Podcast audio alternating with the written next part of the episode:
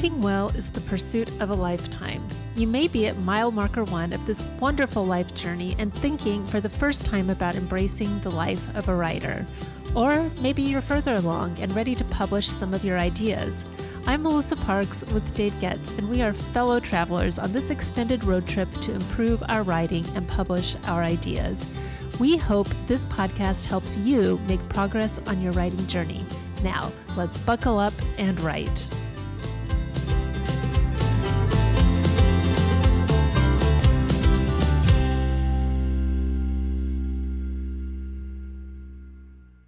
Have you ever wondered can I take the research from my graduate studies and turn it into a book?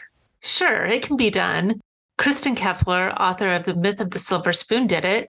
She took her graduate school research and turned it into a book, but only after learning that to write a book demands so much more than writing a dissertation. You have to package it in a readable way. After all, people are paying $19.95 or more for your book. In today's interview, which by the way, Dave is driving, Kristin shares her book writing journey and offers advice about finding a developmental editor, developing your voice, persisting with your book pitch, and building a platform before your book is published. We say it every time, folks. This is a long interview, and some of the highlights are toward the end, so be sure to stick around. You'll be encouraged by Kristin's story if you too are on the book writing journey. Kristin, welcome to our writing podcast. We are so excited to have you here today. I'm so excited to be here. Thank you both for for having me. Kristin, you mentioned that you've written and published two books within the last 18 months. Perhaps we could begin with your telling our audience a little bit, a little bit about who you are and the work that you do in family wealth advising as the founder of Illumination 360.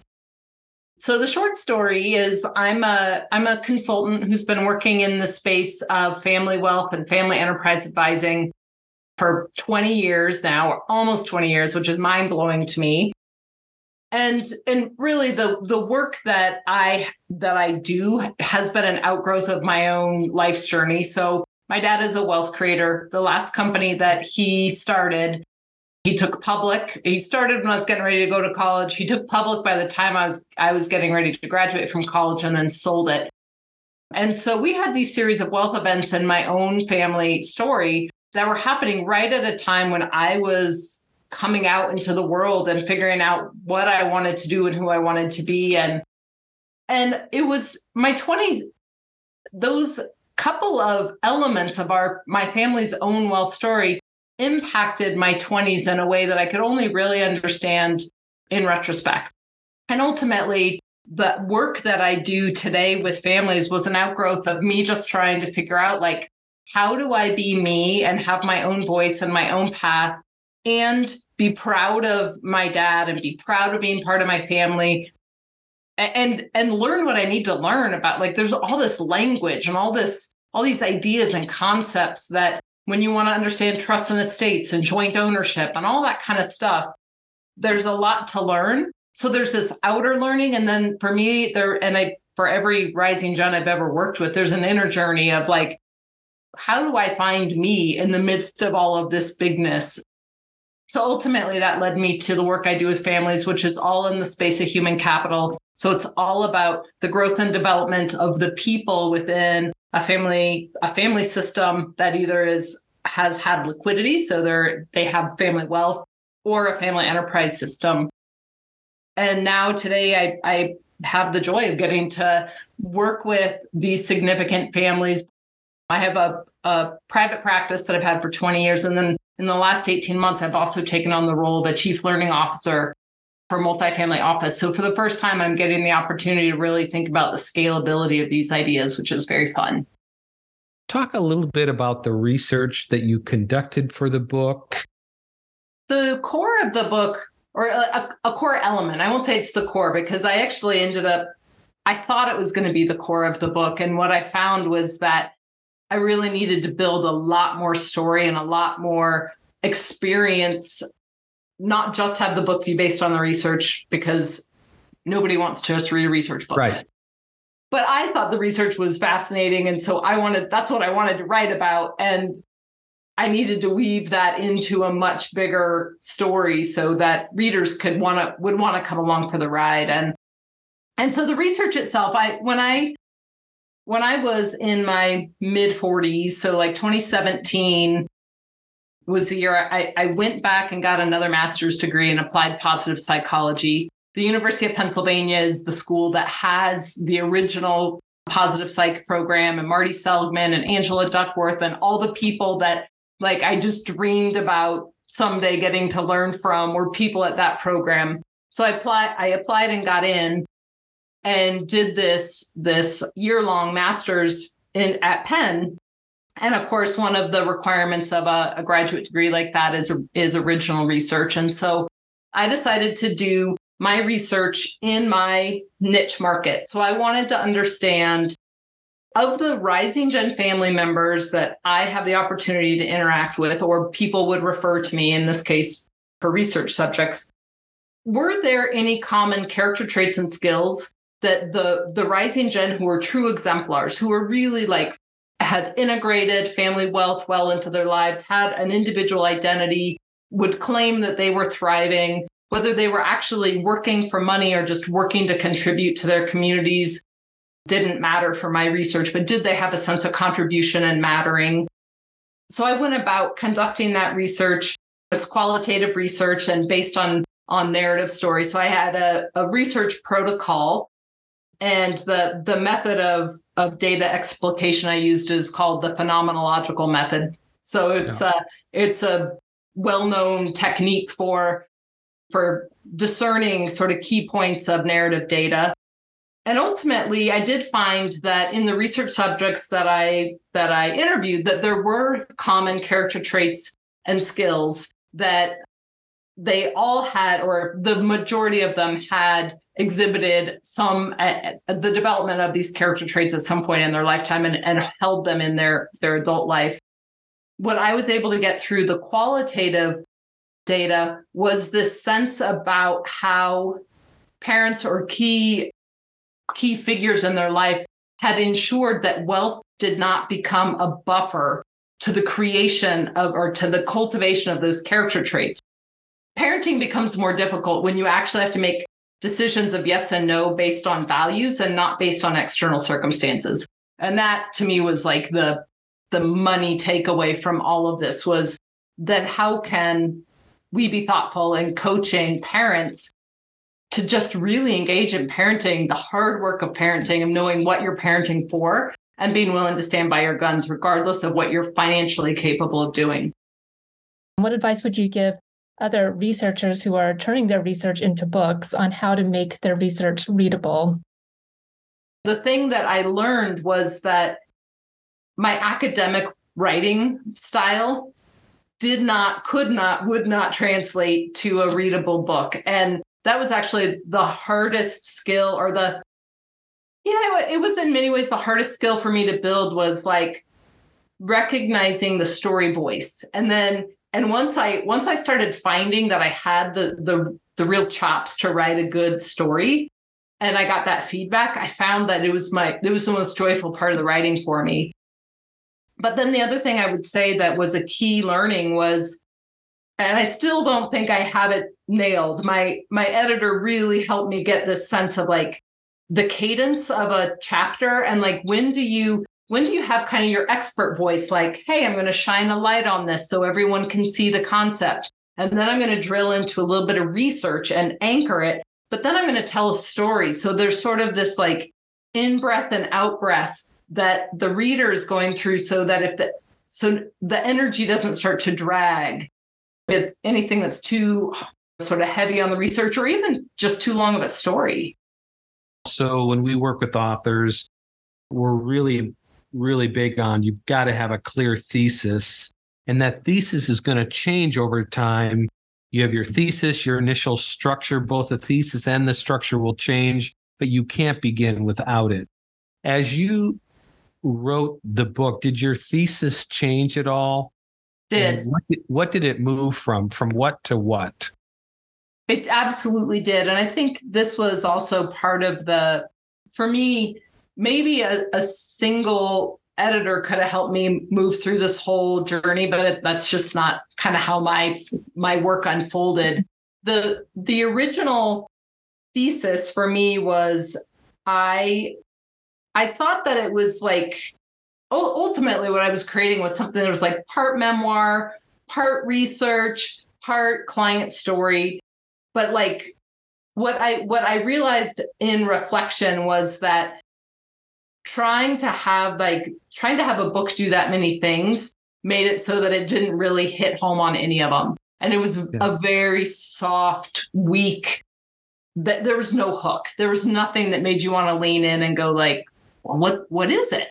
What is this about? And when i brought my my book proposal to a second developmental editor that i that i started working with one of the things that she was able to see was she said, You don't have a sharp end of the spear. And she's like, I think she's like, this is all really good stuff, but we need to actually tear it down and, and pretty much turn it inside out from what I had. And I like ultimately what I came to was that the thesis was about really driving home the point that that thriving is an autotelic goal like all people across all economic demographics that that is a, a worthy pursuit in and of itself and that there are unique challenges to being raised in wealth that can be tripwires to that. So how can we find a way to normalize and name that and then show a path forward how to move through that both as the rising gen but also the parents and the advisors? And i will say from a writing difficulty aspect one of the things that I took on, and I'm really glad I did, and it was harder than I thought it would be, was I, I chose three audiences. I chose the Rising Gen as a primary audience, and then I chose their parents, and then I chose their advisors, which meant that there's two chapters that are written directly to parents, one chapter written directly to advisors. But throughout the book, even when I was writing a chapter for Rising Gen, I had to find ways to to also name the other audiences and make sure that they still felt like they were part of the the story. What would be a specific example of how you did it? So would it mean that you in the narrative you would like tell a specific story that appealed to the advisor even though you're maybe the the chapter is primarily to the rising gen? How did you do that? You hit on on really what what what I learned was an effective way to do that. And I mean, it really it felt to me like a sort of a 201 level skill. It was like I was I was trying to figure out how to be a good storyteller. I was trying to find that cadence and the in breath and the out breath, but then getting coached up on like, hey, you haven't acknowledged the advisors in 10 pages or something like that. And so the way that that I learned to do that was two two key things that I started doing. And one was when I knew that there needed to be a story, I would think about like, is there a perspective I could write that that is to the right, that is about a rising gen experience, but it's from the estate planning attorneys or the trustees perspective, like their role in that. And so that way the the attorney or the advisor reading the book could say like oh yeah i i see me in that oh, and I can see how I might interact with a, a rising gen like that. And the rising gen can can see their version of it too. The other thing I did that was slightly easier to do just because it, it took less words was if I would say something like an invitation to the rising to a the reader, the rising gen, and say, and in this next you know, in this next step, this will empower you. And then I might put in parentheses, or the one you love or or advise to do blah blah blah. So I would just take it. I'd be writing it to the rising gen, and then I'd pause real quick and and invite the other two audiences in. I was wondering if you could talk a little bit about how you began to become a good storyteller and what storytelling looked like given the research that you had on hand. There, there are a couple of things. One is I I think it helps that I'm super, I'm a very empathetic person. So when I'm working with my clients, I am really with them and I have a I like feel like I own their story inside me as they're sharing it. So I think that what I often did when I was writing was I would I, if there was a point that I realized that there was a story I could tell, I all of the stories in the book are are real stories and some of them are compilations, but most of them are just like stories from from the 20 years of doing this work.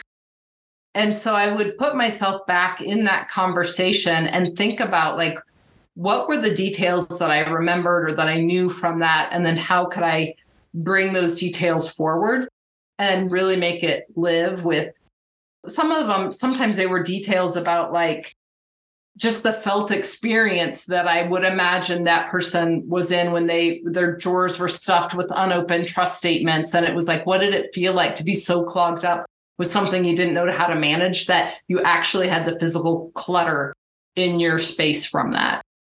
So so I think some of it was that and, and getting some good coaching and and good cheerleading from my my editors along the way saying like that's it like like I my one developmental editor when she would give me feedback i would get the the word document back and she would like highlight something and say like that's it. Like that's the voice. If you can keep channeling that kind of language that's your magic. And so the more i heard that the more i could see how i could go from kind of a flat narrative writing storytelling writing to something that was much more alive. So i learned how to do it better and better throughout the book I think that one of the things that also was helpful was I did have a lot of research, hours of research quotes to pull from. So in the book, I have both research quotes and they are designated in a certain way in the book. So you know, like this is a direct quote.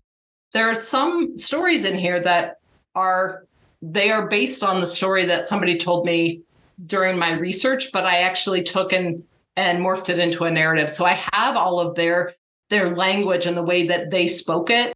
And I did the best I could to smooth that out, right? Because the, the spoken language doesn't, it, it often doesn't translate well to a really clean story, but it, but I did the best I could to sort of use the, the spark moments from that. But again, like that was just this whole other unexpected skill that I had to build. And thank goodness I had good people helping me think it through. You talked a little bit about the structure of your book previously, but I'm wondering if you could talk a little bit more about how you landed on the structure for the book. So, one of the things I'm trying to remember back feels like it was like a lifetime ago, the the first iteration and what specifically was different versus how the book ended up. But what I and I'm not like what I know was that it was like I sort of wrote it the wrong direction where I, it was too soft of an invitation in for the reader. I just didn't have a, a really good hook. And what I decided that I needed to do in the in the version that finally got published was early on we sort of confronted the the section's actually been called confronting the myth of the silver spoon so we dive right in to the places where i feel like people would be able to discount if they didn't if we didn't address some of these issues the reader could easily discount anything else that i said. So we we talk about sort of the the cultural relationship that we have with money and wealth. So i started with this big lens not not just focusing on the affluent families or enterprising families but really starting with a big lens on like what is our cultural relationship with money and wealth? And really identifying the the level of complexity in that relationship and the fact that in the a society like ours that is that is governed eh, our economic system is capitalism. So we already have some filters for what we hold up as valuable collectively that make it difficult when you're on either side of that economic spectrum. And so what i decided to do in to try to to continue to invite the reader in was that the very first chapter I actually had stand outside the rest of the book, which is, as I learned, unusual. Right. The in the table of contents, chapter one comes before part one. And it's really because what I wanted to do was name a little bit of my story and then invite the reader in to think about some of the complexities of growing up with wealth and just lay it out as kind of a thesis of, of question. And then part one really confronts the myth of that wealth solves all problems and makes your life totally easy and you should have nothing to complain about and talks a little and talks a lot about like why why do we have a complex relationship with money and with wealth and what's the difference between money and wealth so that's part one and it's all about like trying to just really shine a bright light on anything that would say that would make the reader think well there's nothing here for me but instead to say but actually it's like a, the aperture around this is pretty big. Like we all have a relationship with money and wealth. So there's something interesting maybe useful here for a broader spectrum than you might think. And then i actually move into a whole section on this idea of emotion psychological and emotional clutter. So again i'm not even into the research yet i i'm setting the stage for this idea that that I see four types of clutter in the the rising gen that are really common. And so I go through sort of the that central analogy of clutter. Why, you know, why does it show up? And and then there's those four chapters have a very similar cadence and style because they're sort of work workbook like almost. And then I actually that's where I get into the part three is where I get into the research and I talk about my research. I talk about some of the broader social science research around character development and and the just the science of human thriving. And then the last part of the book is really part 4 is intended to be an invitation to the reader and their community that if they so choose that this is the opportunity to really think about how to create an impactful life how to take what you've been given and through impact work or impact giving sort of expand that in to multiply it back out to the world. So it, the the intention is to sort of create this story arc that makes it a safe place for people to come in and then identify some of the key things that might get in the way highlight the science and then move into an invitation to to action what's helpful to a young writer or young meaning they're early in a book project is sometimes the way we normally think about structure, we think about it as point one, point two, point three, you're trying to make points. Whereas you had this kind of meta idea, taking them on a journey.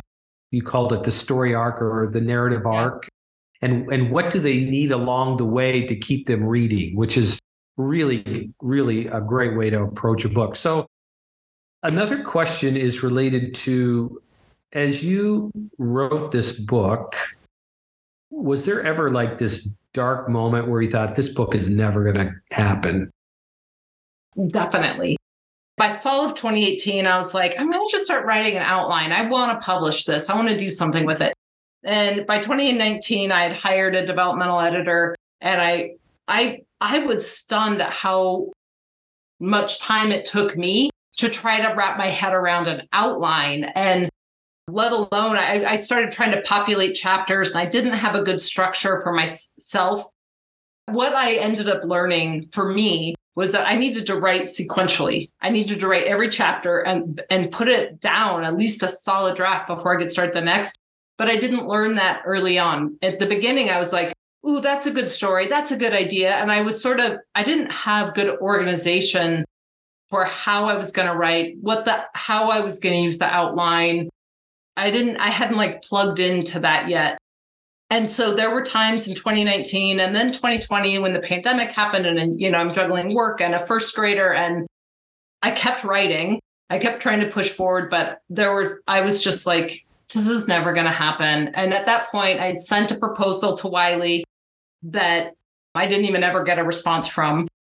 And I just felt like I, I knew that I wanted to write the book, but I finally just was like, maybe this is just for me. Maybe I just need to write this to get it out there.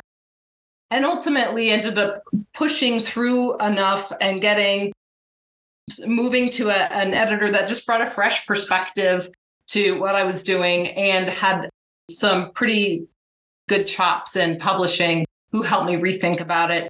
And so ultimately that those dark days all were before I got the publishing contract. Because once I got the publishing contract, which was in February of 22, and they gave me they gave me till May of 22 to write the book. I was so busy writing the book that there was I had a lot of crisis of confidences and that nobody's going to want to read this or I'm going to like this is terrifying. What if people yeah. don't like what I have to say? But I never thought that I would never I wouldn't I wasn't going to get the book done. It was just like I'm going to get it done. I just don't know if anybody's going to want to read it.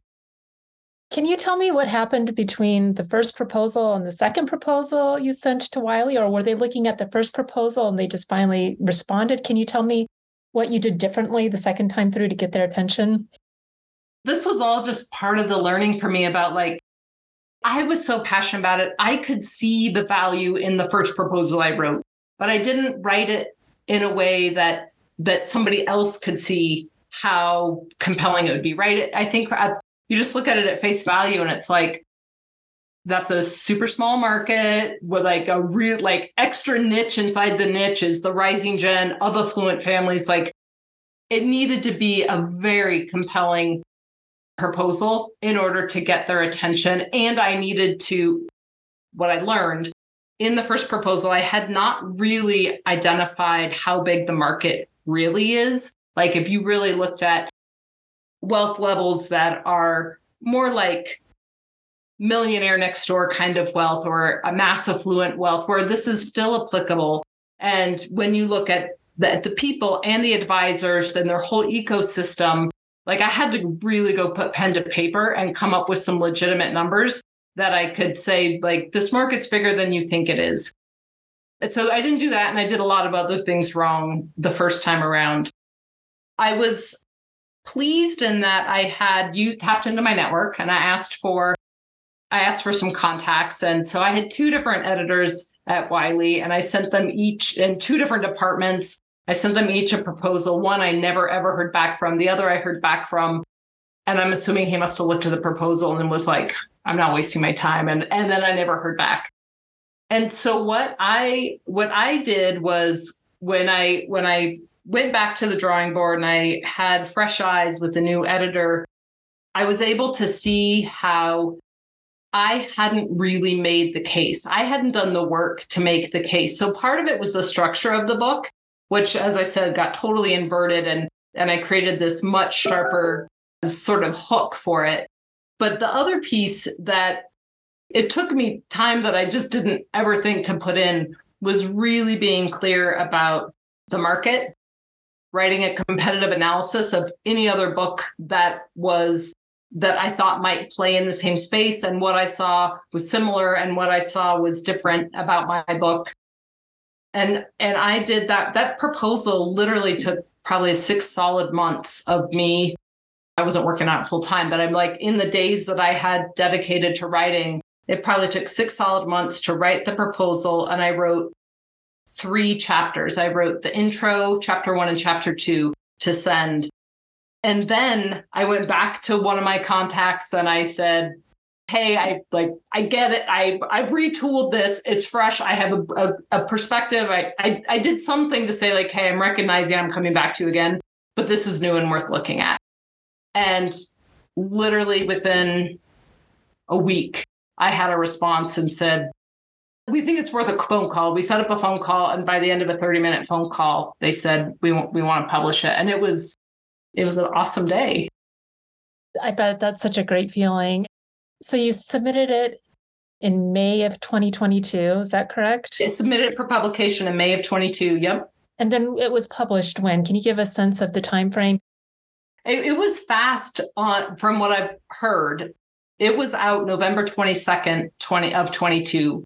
So I turned it in at the end of May.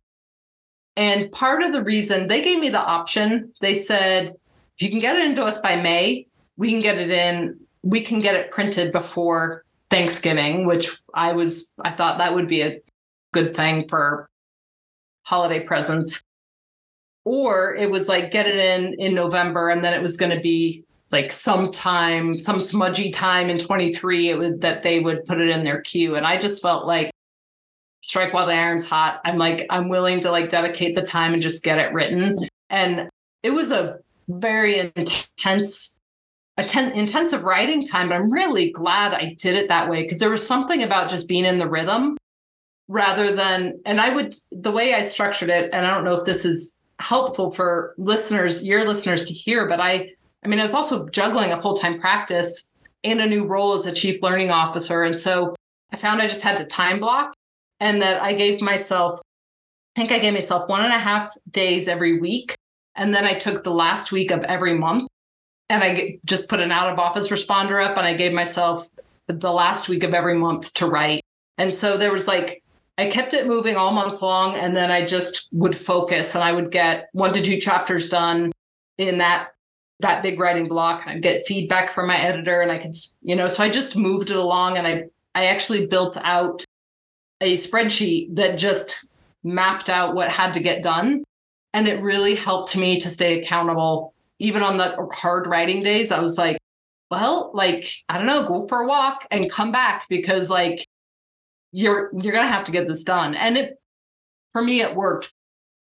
Talk a little bit about the marketing of the myth of the silver spoon. And one thing that I thought was really strong about the positioning of the name is that it it widened the audience just by the name of the book, right? And I'm sure that was very strategic by Wiley or you or yep. whoever was influential on the titling of the book. So, the, in a sense, back to your aperture, it, it widened the aperture on who the book was for.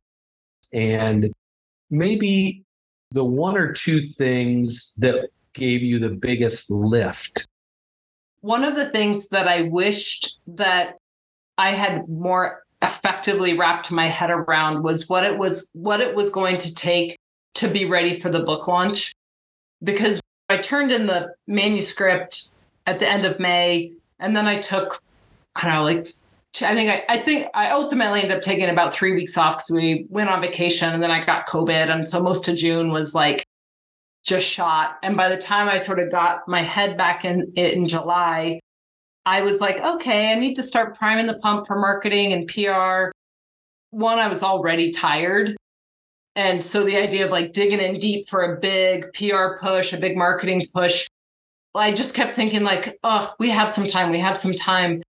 Part of the problem for me was that I don't have a distribution list. I had let that go a long time ago. If I had an active distribution list, I would have shortcut a lot of the, the stuff that I ended up having to do to just try to create enough of a community to have a launch to. So for me, there there was two arms to what I did. I did hire a PR firm that had specific focus in book PR. And the developmental editor that I, I worked with also is someone who is a very talented, experienced book marketer. So I used her to help me really think about what did I need to build out my website so that there was a place for people to go to find out more? We did a book trailer, which I didn't even know was a thing, but like a movie trailer. And so I actually had a professional videographer come in and we had the script and I did a whole afternoon of filming. The, and it turned out great, but it was it was very stressful for to like think about doing that. So there's all these pieces, all these angles that we were looking at like how could I start priming the pump on social media and sprinkling in testimonials and even before the book was published, just sort of these snippets that to get people interested. And then the the using the trailer to try to get people putting that on LinkedIn and driving traffic to my website. So we, we used a lot of angles that that were different kinds of media and i'm not very social media savvy one and two i don't have a list. So there's just a lot of ways that i was a little behind the eight ball that i think if someone already had that kind of community built they could just go use those levers. And i had to build all of that. But i think that the, the other thing that i did that I, that I felt was like the big lift my editor slash marketing guru decide told me that she really felt like a virtual book launch would be a great idea. And i was like i don't know like it just it didn't feel i kept imagining being at a bookstore and doing a book launch there. And she's like you can do that too but you're not going to reach the number of people that you could reach with a with a linkedin live book launch. And so i did that and i i kept marketing it. In the weeks coming up to November 22nd. And I think we actually ended up doing it on like the evening of the 21st. And I got one of my friends and colleagues, Jim Grubman, who's well known in the industry, to moderate it and interview me. So he and I came up with sort of cadence of, of what he was going to ask me so that I could share about the book. And we ended up getting several hundred people live on that call. And one, it was it it really helped push pre-sales, which I also learned is a, an important piece of the algorithm puzzle for for Amazon. So we I was able to get just as the book came out, I was able to get bestseller in its category or top three in its category in a couple of different on a couple of different days in different categories. So I was able to get those screenshots and and really capture that moment, which was helpful. And the thing I wasn't expecting was how sweet it was to log in and see the number of faces of the people I cared about who and and people I didn't know who were logging in to to celebrate the book with me. I would say I wish I would have started sooner. I wish I already had a platform in place and the virtual book launch was huge as was the the book trailer i think was really helpful while we're on pr just really quickly what are you doing still to this day 10 months 9 months later to promote your book because this is a long haul right? To promote your book yep. to get people to pay the money and read it. So what are you still doing? I intended to actually do more specific outbound marketing but as as you guys alluded to, I ended up in a collaborative writing project that we started in late December. So literally like 5 weeks after my book got published, we start I started working on this this book called Wealth 3.0 and so my bandwidth for outbound marketing of my book sort of diminished, but what I found was that I could it actually forced me to be really thoughtful about being targeted. One of the things that I did was every time I got I got contacted to do a speaking engagement or someone wanted me to sit on a panel or something like that, I just got bold about saying like I would love to do that and I would you know I, I would love it if you would buy books for all your participants. And as a result, like I have actually moved I bet it's close to a thousand books of of ones that like were you know sort of above and beyond like just stuff that i can count from my own efforts that have that's been really helpful it, it requires thought and care and enough enthusiasm to keep to keep the buzz going how about you end this conversation by talking about your news project, your collaborative project, and what it's like collaborating versus being the singular author on a project. What are the challenges and what are the joys of doing a collaborative project? It has been really interesting to me to have the two projects so closely together in terms of time. One of the things I found was that the load on a collaborative project was different and still big. So on my book, it was like a chapter was not going to get written if I didn't know when I was going to write it. But I but in that I also controlled the time of like nope, I'm going to do that on Friday or I'm willing to work on Saturday to do that. One of the things I I didn't quite expect with the collaborative writing project is we still had a, a deadline. We wanted it out by July of this year. We started in December. And but part of the collaboration was like in order to meet that deadline, we just had to be ready to respond whenever a piece was ready. So I worked a lot of nights and a lot of weekends that I wasn't expecting because it was like, well, my job is to give feedback on this section now, or my job is to to gather resources or data for the next section. And so like the hard part for me was not being able to to manage the timing and just to be responsive so that we could get it done what I really loved was how much I, I, I really trust my collaborating writers, Jim Grubman and Dennis Jaffe. And I and we like we did not have always the same opinion. And we had this really powerful sometimes little a little bit edgy like with you know like we we would each take a stand and then we would have to talk about like how do we do this so that we don't lose the the point we're trying to make but but we maybe find a softer way or a the collaboration really created i think a much a very strong piece and it was tough because we do have three different perspectives and each one of us would have written the same book in a different way but one of the things that that worked for us, and never having been a part of another collaboration team, I don't know how other writers do it, but we ultimately decided that we had to have a singular voice. So Jim Grubman became our our singular voice where Dennis and I we had a comprehensive outline that we were all adding to and that Dennis and I would come in with content blocks or ideas and and be filling out the outline. And then Jim would take and write. And then we would, when we got the draft, we would go in and add sections or say, like, I don't think we need this, or right. So we had this ongoing dialogue in the draft, but Jim really took on the burden of taking all of our ideas and creating the singular voice. So I think he's more fatigued right now than we are. Why don't you tell our audience exactly what is Wealth 3.0? What's the big idea? And how do you plan to market that for the rest of this year and maybe in 2024? So, really, at the heart of it, Wealth 3.0 is a an invitation to a paradigm shift for our collective fields of wealth advising. So, whether you come through a technical doorway like trusts and estates or finance, or you're an accountant, or you come through one of the more human capital focused doorways like leadership development, succession, or rising gen education. Like, regardless of what doorway you come through, we know that the fam- families we serve are complex and they need a they need a complex advisory team.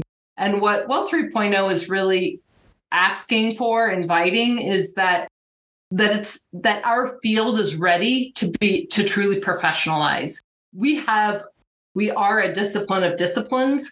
So we all have our home discipline and our home code of ethics and the and the sort of client engagement rigor that that each of our home domains guides us with and we have an opportunity to to really professionalize as a collection of disciplines and in order to do that we there we need more structured education and training. So we have four components that we outline in the book and it's education and training rigorous research which we don't have. We do much more in the field of family enterprise but not in family wealth.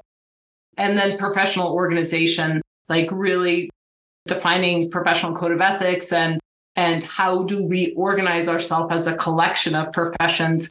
And then at the top of our our pyramid that we've of the four components is is a practice component, which is really about how do we take the best of what social science guides us in terms of human thriving and system thriving, and how can we how can we use that and apply that to families and family enterprise.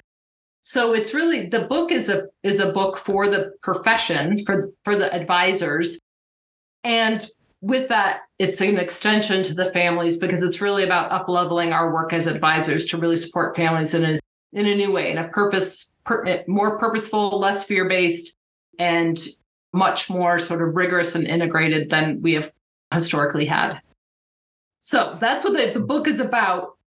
Marketing wise, this has been another interesting thing because with the three of us, we're able to spread the load and we all have a pretty broad network. So we're doing a lot of we have done a couple of joint podcasts where each of us is doing individual projects where, you know, whether it's article writing or podcasts or sitting on a panel where we're highlighting the book and its content.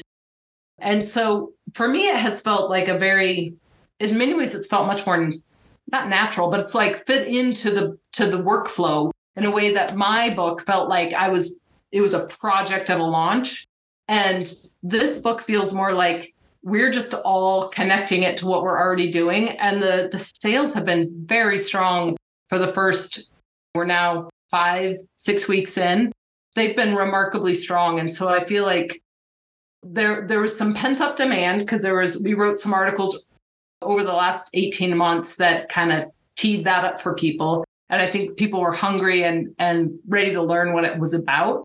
So that helped from a marketing perspective. And now we just are taking it into to pretty much everything we do.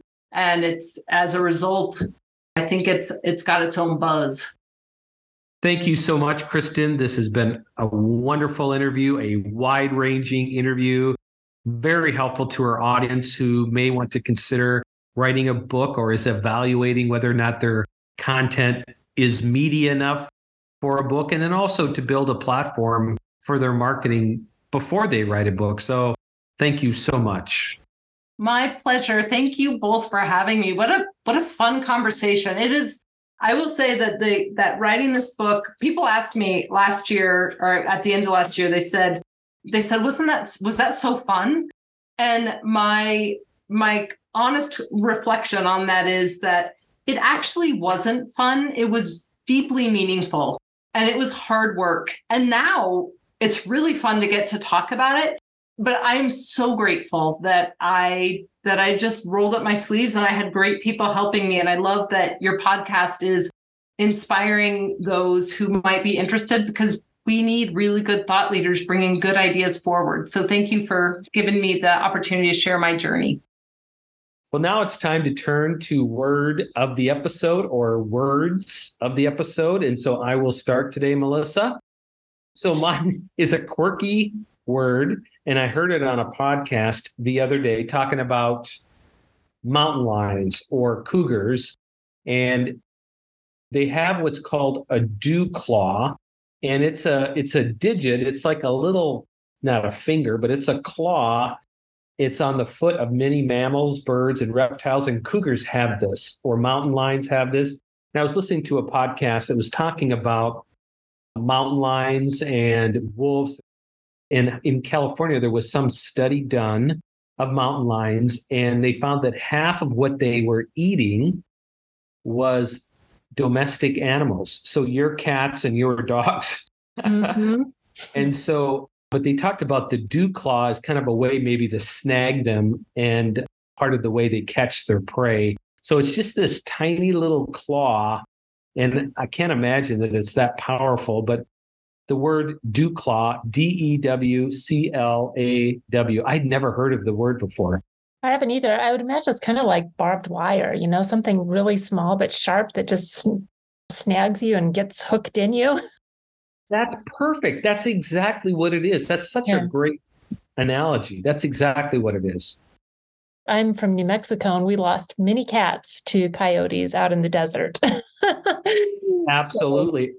So, as part of living in the West, I think, is that you do have that danger. Well, my word is toothsome, which is an adjective which means temptingly tasty. And so I've been on vacation in New Mexico and Colorado. And of course, in New Mexico, when you're in New Mexico, you eat the Mexican food or the new Mexican food. And it's so very toothsome. You cannot not eat it. I've probably eaten Mexican food seven out of the past eight days. so I love Mexican food, but I'm needing a break. But it's so toothsome, I can't resist it. There we go. That is my word toothsome, temptingly tasty. The queso that you and Jerry, your husband, make is so toothsome. Thank you. that queso that you make, I hope you're doing it again this year. We are. All right, toothsome queso. I think that's it for this episode. What a terrific time with Kristin. Two great words of the episode. And I'm Dave Getz. And I'm Melissa Parks. Now it's time to buckle up and write.